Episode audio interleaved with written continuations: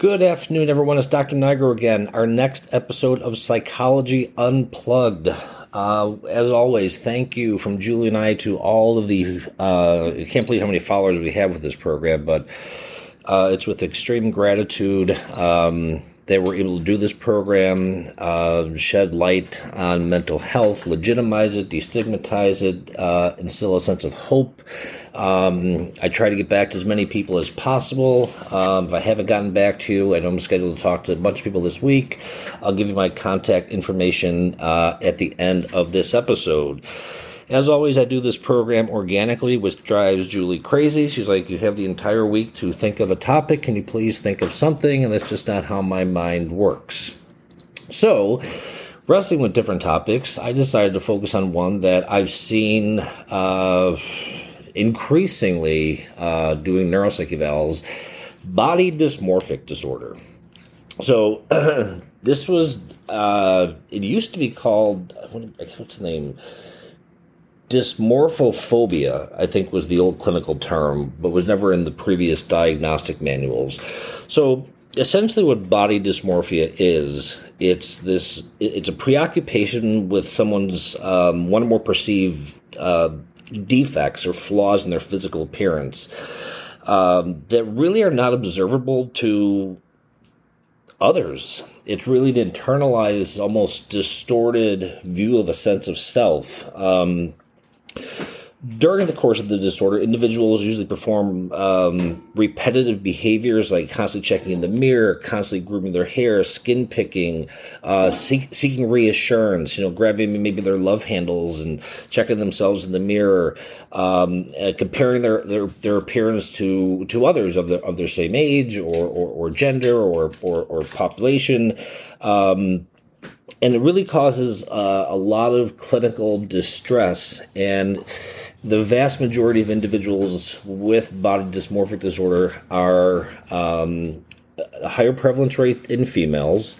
And uh, the most common comorbid diagnosis with body dysmorphia is major depressive disorder uh, also generalized anxiety disorder. So uh, some people have good insight, some people have poor insight, um, and some people can really almost sometimes have perceptions that border on delusional thinking. And delusional disorder is a, a top, again, with the water.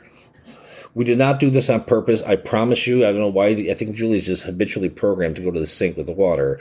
But body dysmorphia is is is really. Um, you see, I see it a lot in in the adolescent population and a huge component is uh, people addicted to Instagram, Facebook, uh, TikTok, where there's this constant comparison and it, it really, I think, does border somewhat on delusional thinking because there really is nothing wrong. I think all of us in Western society, when we're bombarded with, with supermodels and celebrities, you, you check it at the grocery store and you see people photoshopped on, you know, Glamour magazine or Rolling Stones or whatever. So it's this constant state of comparison that could really have pretty significant um, detrimental uh, impacts, including suicide, um, because the person really you know, and a lot of it sometimes also stems from from I, you know, the one topic I did on bullying.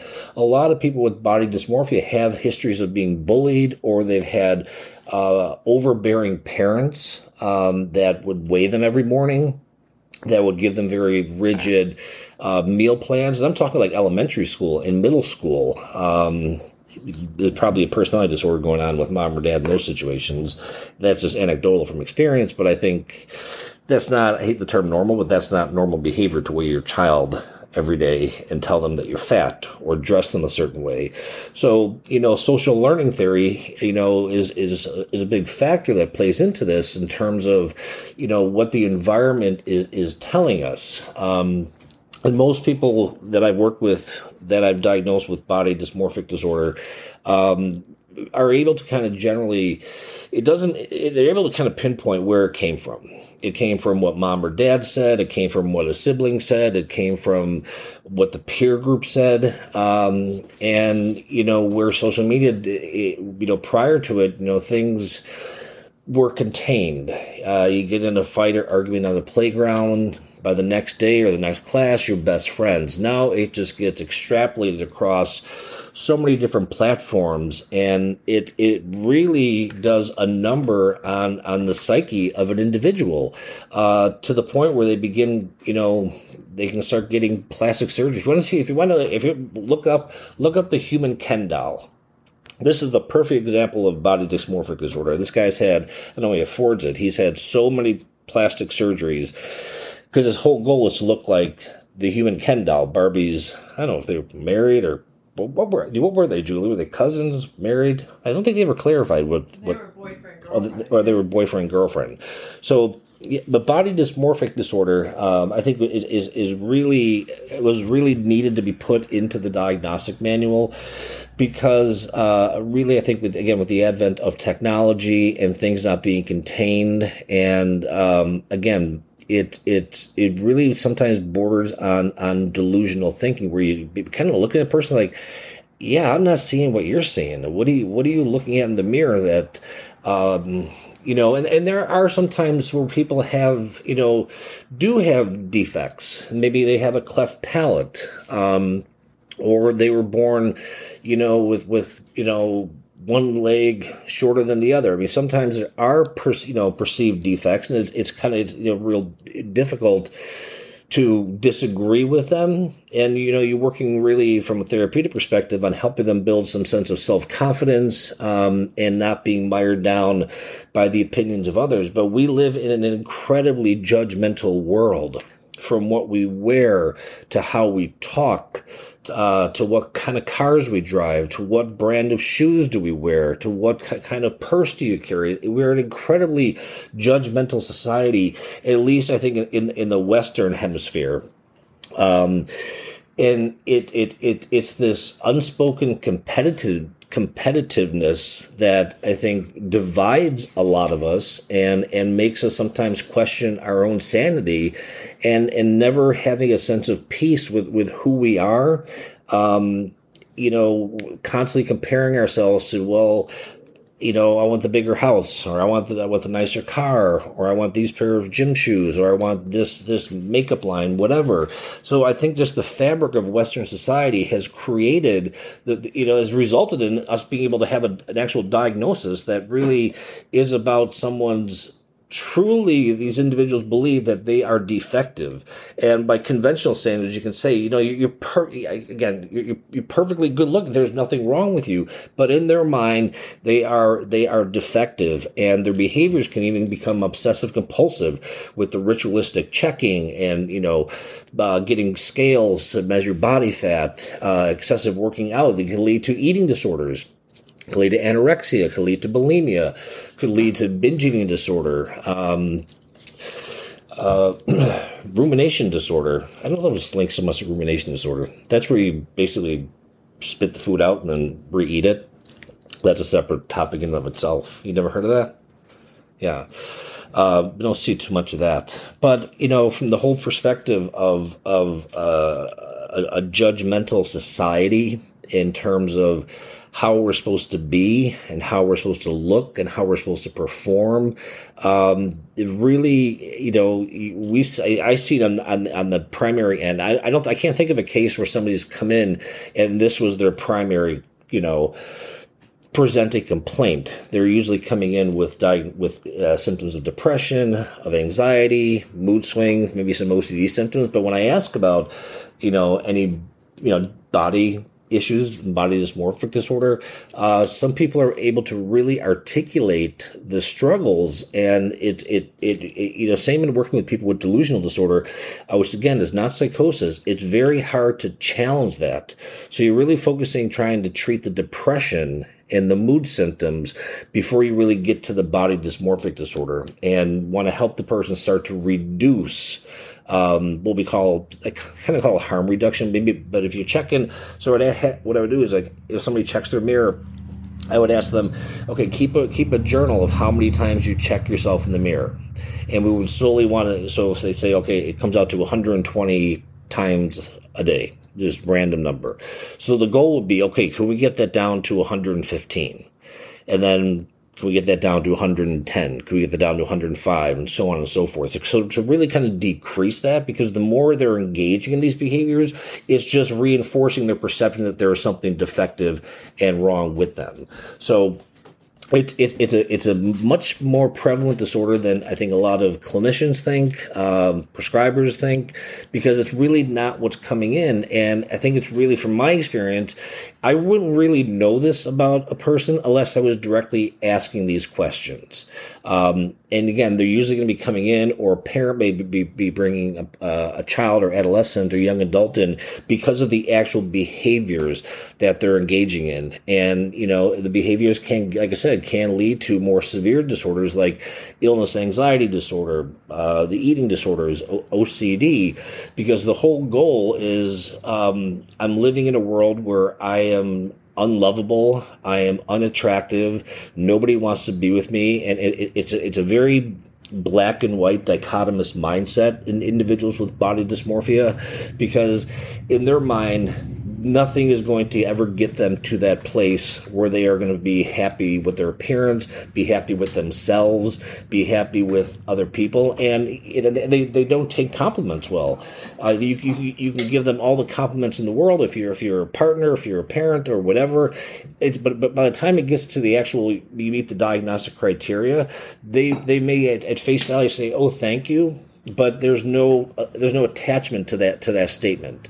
So it's basically just kind of operating on the social mores of, you know, it's polite to say thank you when somebody gives a compliment, but there's really no emotional connect.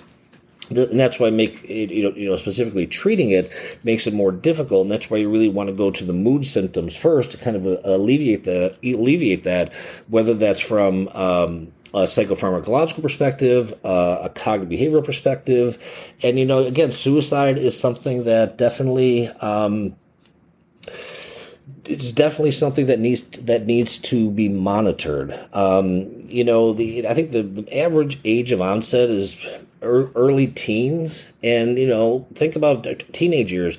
You got hormonal changes you got facial hair you got bodies changing you know girls are developing a menstrual cycle you know the body's going through this whole metamorphosis. I think they did an episode of this from the brady bunch with peter when his voice was changing or whatever so i think there was an early example maybe of some some variation of body dysmorphia. But um, it really, again, think, you know, 16, 15, 16, 17, kind of like mean age of onset. Um, you know, I mean, it could be, I've seen it earlier, like 11, 12, 13, but it's usually, again, an, an, artifact of what they have experienced from, from parental figures, from family members, grandparents, um, maybe uh, uh, uh someone they've dated.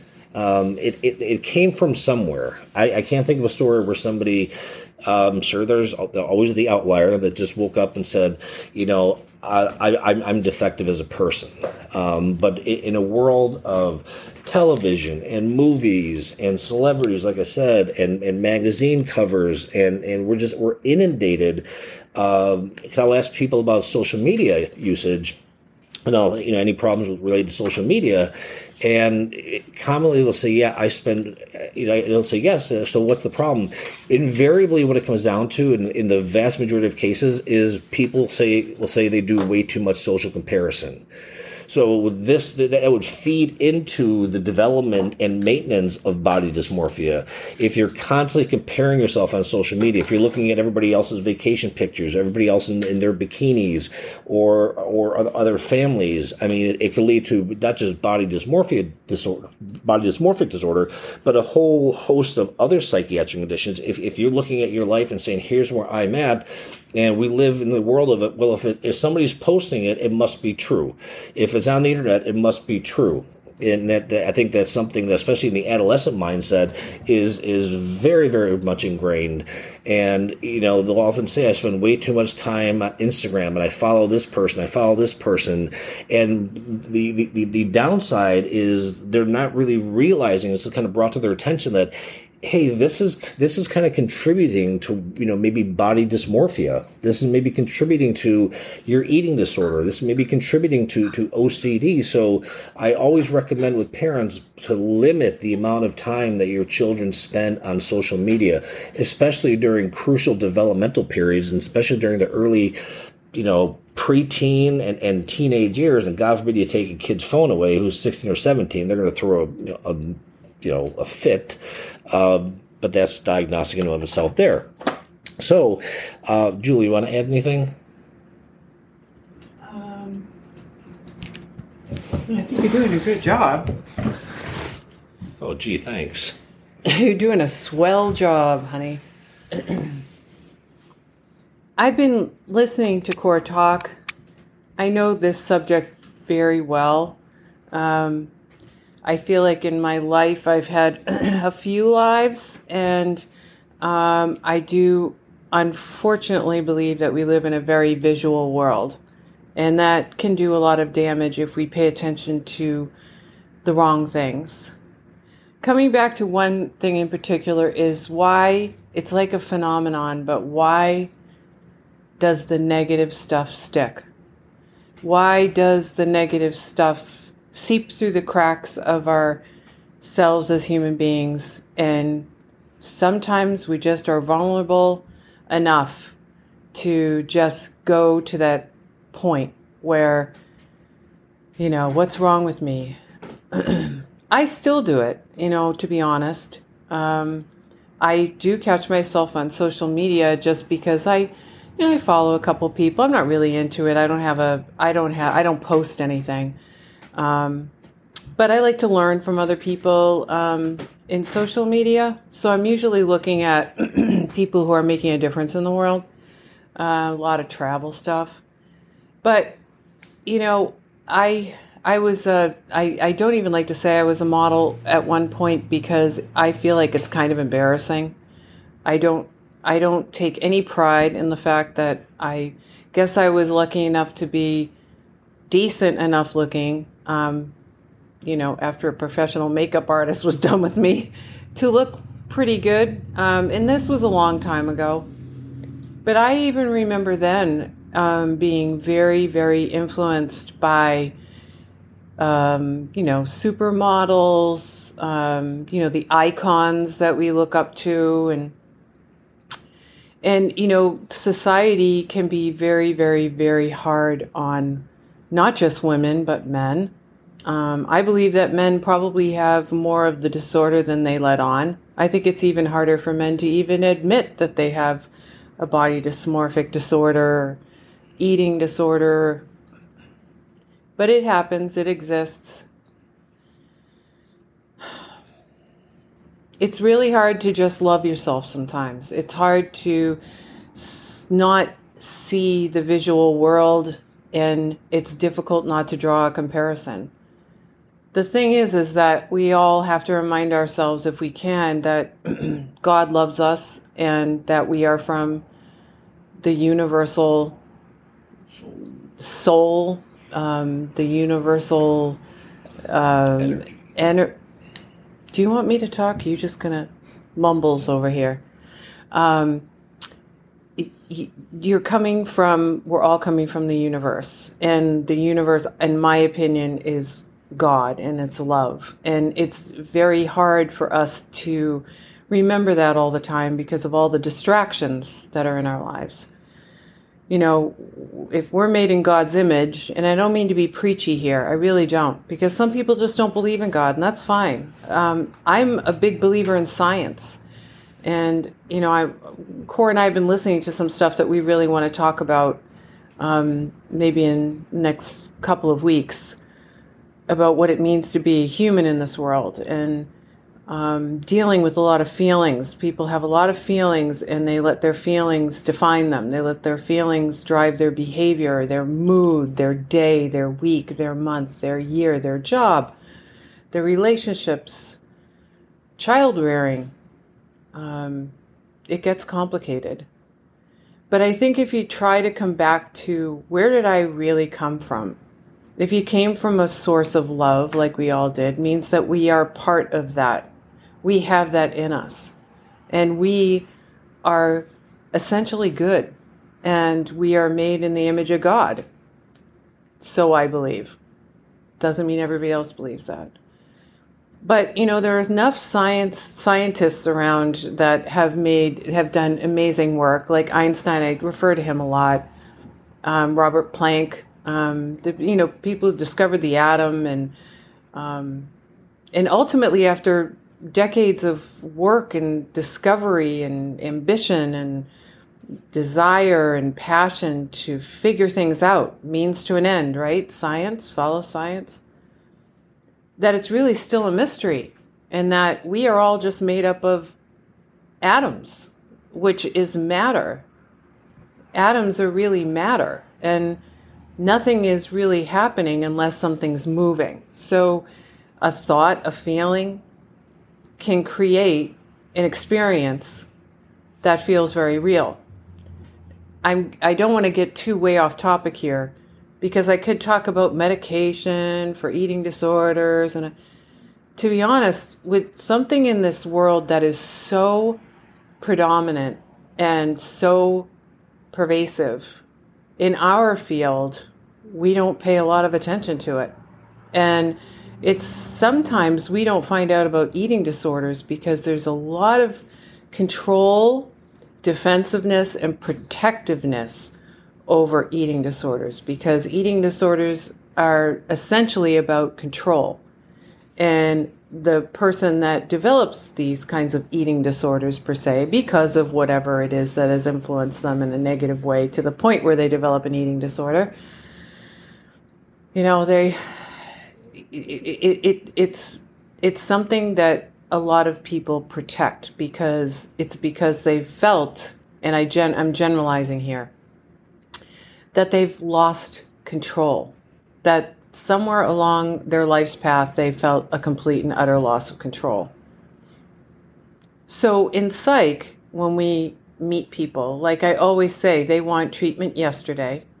We are getting the mood at the mood dimension of, and I'm not I'm failing. My words are failing me. We're getting the we're treating mood stuff. We're treating anxiety, depression, bipolar.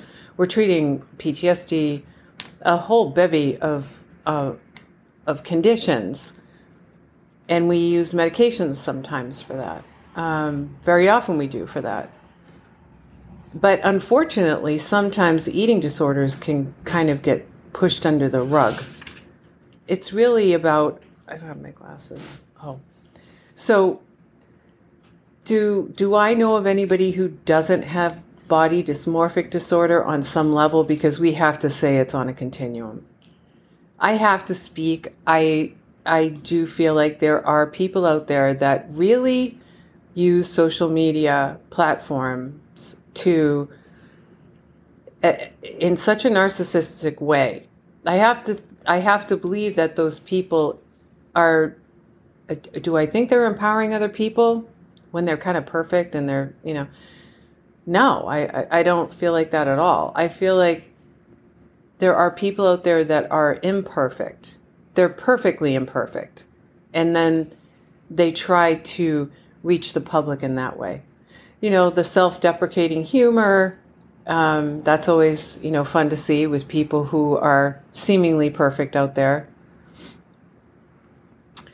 But the body dysmorphic disorder, I feel like, is on a continuum. I don't think I know of anyone in my life that I have not heard something derogatory pointed at themselves for because they don't they they don't feel like they're supposed to be at where they're at. Um, Cora spoke to the developmental piece that's crucial. He also didn't include menopause, which is a very difficult transition for a woman. Um, Gee, you know, that's okay, but you got to mention that too because menopause is real, and men- menopause is so real, and in the body changes dramatically, and um, and it, and it can be very difficult. So I just it's frustrating because I, I when I hear Core talk, I hear it and I know it in theory, but I also see it and I see the images. I see what people or hear what people talk about when when I'm in session with them and we're we're talking about what's going on in their life or whatever. The, we, why do we draw comparisons? We're supposed to be all in the image of God and unique. We're not supposed to be like that other person because we're meant to be us. To come back to who we are is always the right thing to do. If you're feeling down and, you know, I, I, I tried this trick a while back, I think about a year ago. I shared it with you guys online um, on the podcast about meditation. And um, you have to guard your mind. And when something comes into your mind and it, it, it prays there, you have to send love to it you know, you can flick it away like it's a mosquito. Maybe that's another technique you can do. But if you send love to anything and everything that causes you distress in a meditative way, because we know that if it's somebody else, we can't fix them, we can't change them. Sometimes we can't change our work, the, our job at that current moment. Sometimes we're in a relationship that isn't working, but we're living together and we own a house together, we, or we have kids together, and it, it's complicated. But if you can get into your own world, like I've been listening lately to, I, I, listen to Wayne Dyer a lot because he really extrapolates so much information from other people, the greats in, in the world, the people who have then pioneered, you know, through science, um, education, theology, um, you know, uh, writing, the authors, the beautiful, amazing people out there that have who who conceptualized and got all this, you know, and figured it out. For some reason, I feel like we have to come back to that. We have to come back to a place of peace. And the only way to do that is within yourself. And no one can do it for you. You have to do it yourself if you can find a place like people who are great thinkers that way, they don't seem to be too distressed about a lot of things because they know how to come back to that place of peace. They're self actualized. So I think that that's the goal for everyone, you know, self actualization. It's quite the journey. I started it, my God, I don't even remember when I started it, probably my late 20s. And I'm still evolving. And sometimes I'm inert. Sometimes I go through phases where I'm doing nothing and it catches up with me. Um, whether I stop educating myself or reading myself or, you know, taking care of myself. And um, that's another piece too. And, you know, really take care of yourselves. Love yourselves. You deserve it. You, you're, you deserve it. You deserve to live the life that you were intended to live and feel free and feel happy and feel joy. Everyone on this planet deserves to feel joy. And there's a difference between happiness and joy. And, you know, happiness, I guess, is when something great happens and you're happy about it. But joy, nothing really needs to happen. You just feel it in your soul, in your heart. I'm ran, you know, I was a little random today. I wanted to say so much more, but um, Core grabbed me as I was running around the counter, and I did want to say that. I, I didn't want to talk about medication today. I just, I just wanted to say that. Hopefully, it's helpful, and thank you again for all of your all all of you who are listening and reaching out to us. It is absolutely our happy place, and um, it just makes our whole world go round. And God bless you all. Well, thank you, Julie. you covered about 30 different topics. but I am tangential. yeah, you, yes, you are. Um, so, you know, as Julie was saying, yes, we are in, in, a very visual world. And how my mind works, I'm thinking, I wonder. I'm, I'm going to look if there's if there's a research study uh, if it's out there, um, what's the likelihood of a blind person, born blind, developing body dysmorphic disorder if they are not visually stimulated and have no awareness of their appearance? So, this, so again, this is how my mind works. Uh, I know a lot of you guys who email me or, or reach out to me. Everybody loves how Julie is calm and talking, and I'm the more animated one because I'm the extrovert. Julie's the introvert. Um, But I thought this was a just a relevant topic because I, I agree with Julie. I think you know even though we have you know we have data and statistics about etiology and time frames of Julie of when disorders manifest, uh, I think all of us experience a degree of um, body dysmorphia. Um, probably more so, uh, I would I would guess, in, in Western civilized um, countries. But I think uh, one of the fundamental, I think, mistakes that we all make is that we believe that what other people say to us that they're correct, and we can almost, you know, like I, I think I've mentioned this before. You can get fifty compliments in a day and you get one person that says something negative, we negate the 50 and focus on the one.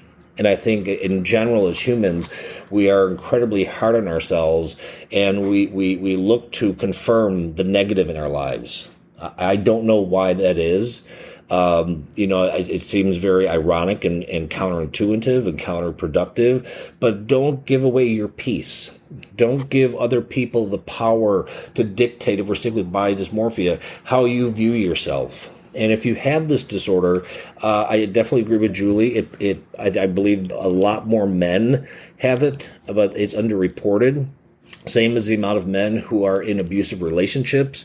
Uh, it's highly underreported, uh, whether it's physical or mental abuse in, in, in a relationship, because I think there's that, that, still that shame of you're supposed to be the manly man and you can't really admit this. Um, but, you know, body dysmorphia, I think, is a precursor to it, it, it, actually in the section of the anxiety disorders of obsessive compulsive disorders. So it, it, it's a relevant diagnosis. We are all prone to it. But again question the source. And you know don't give don't give other people the power to dictate your sense of self and your sense of value your sense of self-worth. Can we all do a better job of maybe taking care of ourselves and, and eating better and exercising better? Yes. But give yourself a little margin for error not to the point where it overtakes you. Are you back? Yeah i just want to say one more thing and i want to say it again i probably mentioned it three times in the world there's good and there's evil. There is there is evil in the world. Um, I believe the devil exists, um, and I do believe that the devil and evil nips at our heels, and it's constantly there. That's because we're on Earth. This is where we as human beings need to rise above that. We need to send love to whatever's trying to annoy us that person, that place, that thing, whatever. Um, if it's an internal um, recording that you've had, that you've inherited, um, because you weren't born with it. That's my point. Just remember that we came from love. We are made of love. And when love knocks on the door, no, I'm not about to screw this up. You're not. So there's love and there, so there's good, there's evil. There's love, there's hate. I think I heard lo- hate is love going in the wrong direction. Because hate means you feel, right? Um, but anyway, anxiety, fear, depression, fear, fear, fear. there's there's nothing to fear but fear fear itself. We create a lot of the fear in ourselves. I'm the first one to admit it. I do it all the time. But when fear knocks on the door and love answers, there's no one there. Please try to remember that. You are loving people. You are made of love. Come back to love. And you can't lose, I don't think. Sorry, deep thoughts. yeah, you're, Listen, I, you're, I'm, I'm, you know, I'm juggling over here. I'm sticking clinical. You're off. I got pre- little, preaching. Um, no, but I think so. We incorporate a lot of different topics into this section, this episode. Uh, but this is kind of how we roll and how we do things. And I think Julie's points are all well taken. Uh, but if you are struggling with body dysmorphic disorder, uh, there should be no shame to it. Uh, get help. Uh, therapy, cognitive therapy can help you rewrite a new narrative of your life. Um, the vast majority of psychiatric disorders are treatable and curable, um, but you got to do the work. Um, So hopefully this was informative. Uh, be mindful of where you're getting your information from. Look at the sources of where you're getting information from. Whether and sometimes we have to cut people out of our lives, and sometimes people come into our lives for a season and for a reason. But if they're having a negative impact on your your view of yourself, uh, whether um, maybe they should have a different disorder body dysmorphic disorder, like psychiatric dysmorphic disorder, where people can almost be convinced that there's something wrong with them mentally. Maybe we'll do be another topic in and of itself. Um, so in it, what, what's that? Isn't that conversion disorder? Uh, no, conversion disorder is different. Um, and no, you're, no, you're telling me to wrap it up. All right. Until next time. Um, feel free to reach out to me at psychologyunplugged at outlook.com uh, through psychology today. You can contact me directly 617-750-9411 east coast standard time in the united states.